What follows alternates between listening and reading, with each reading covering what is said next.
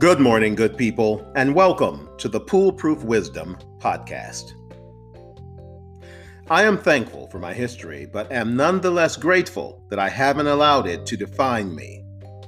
Take that in because it's meaningful, not just for me, mind you, but for anyone walking the earth who has not yet realized they haven't moved beyond whatever it is in their histories that changed them, hurt them, or scared them. There were also moments for all of us in the past when we knew great joy, found love, or achieved something exceptional. But even those events are a history that should only serve as a place of reference instead of a place of residence. But some of us can't. No, check that, won't let go of the past. We use it to justify our every action and inaction and view everything through the lens of that history for better or worse. I was guilty of it myself for far too long until I realized my history provided lessons for living that I was ignoring and failing to take advantage of as I worked to move my life forward. That's not to say that shit doesn't still take up a lot of space in the library of my mind.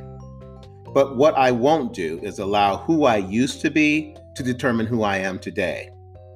Instead, I allow what I remember of the past to remind me of a much larger lesson. And that is when it comes to our fellow humans, expect nothing, but anticipate everything. This approach, while rooted in my past experience, really functions best for me in real time. That's just one example. But there are many others in life that are foundational to what I now share with you as pool proof wisdom. I've learned each lesson as I've lived in the past, as I experience the present, and as I prepare to grow into whatever the future holds ahead. That's why I'm not someone mired in the past, but past blaming it for who I'm not or what I'm not doing to make the most of my life today. From a psychological perspective, the reservoir of pent up emotion associated with my past is virtually empty, and that's exactly as it should be. What I am intent on today is not refilling it by not allowing my present day experiences to build up inside.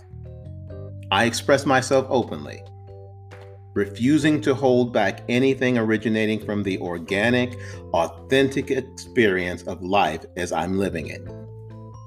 I was once chided by someone who disdainfully asked, Do you ever have an unexpressed thought? It was clearly an effort to attack what has become a very natural ebullience for me, but I didn't take the bait and responded. A few. But you know what? If you knew everything I didn't say, it would blow your head off. Well, that pretty much shut down the rest of that conversation. Because I don't walk around conflicted, overexcited, disappointed, scared, angry, or even overjoyed, I tend to have a balanced reaction to everything with only limited exception.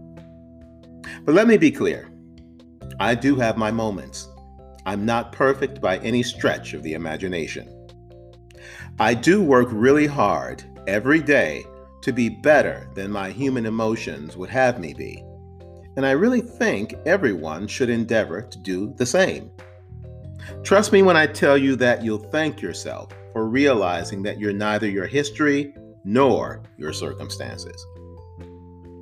I especially want you to know that about your relationships, all of them.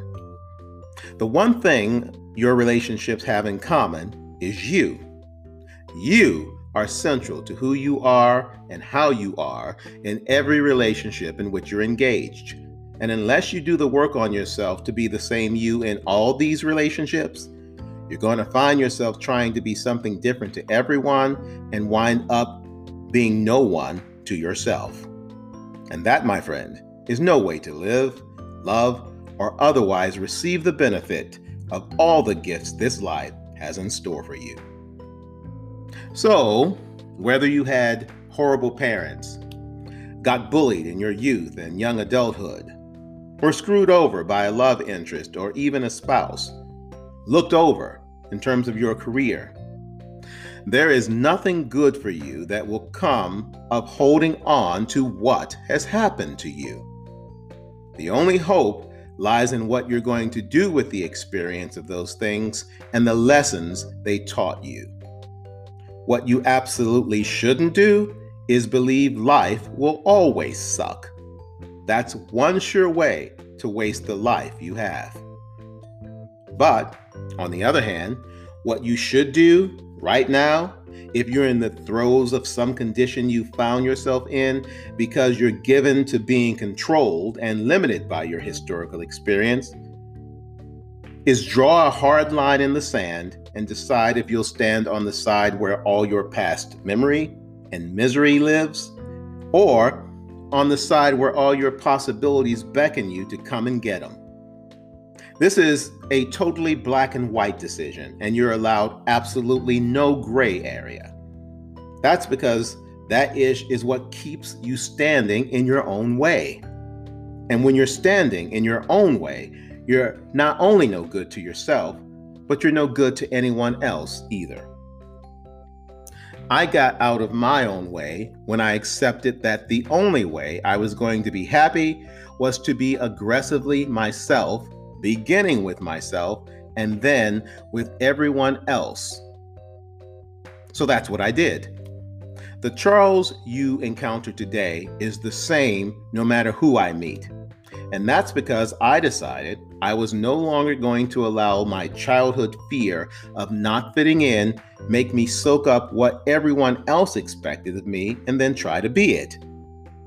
The me I am today worked his ass off to figure out who he is, lumps and all, and I love the things I've perfected about myself, as well as those things about myself that remain imperfect and may never change.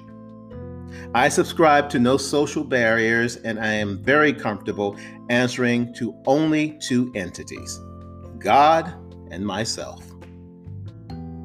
I know what you're thinking because I've heard it before. It sounds kind of selfish, right? Yeah, it does. And it is.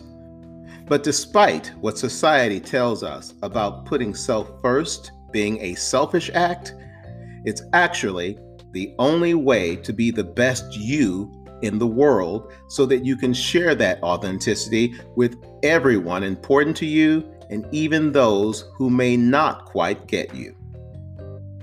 When you show up as yourself 100% of the time, you are so much better able to be open to others and help them be open to you.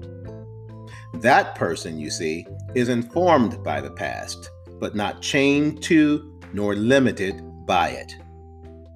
That's the person, it's also important to note, who is happy with who they are and almost always happy with the lives they're living. That's not to say these folks are happy all day, every day, but happy as themselves every day. That's the kind of personal history making I can get behind. And so should you, starting with yourself.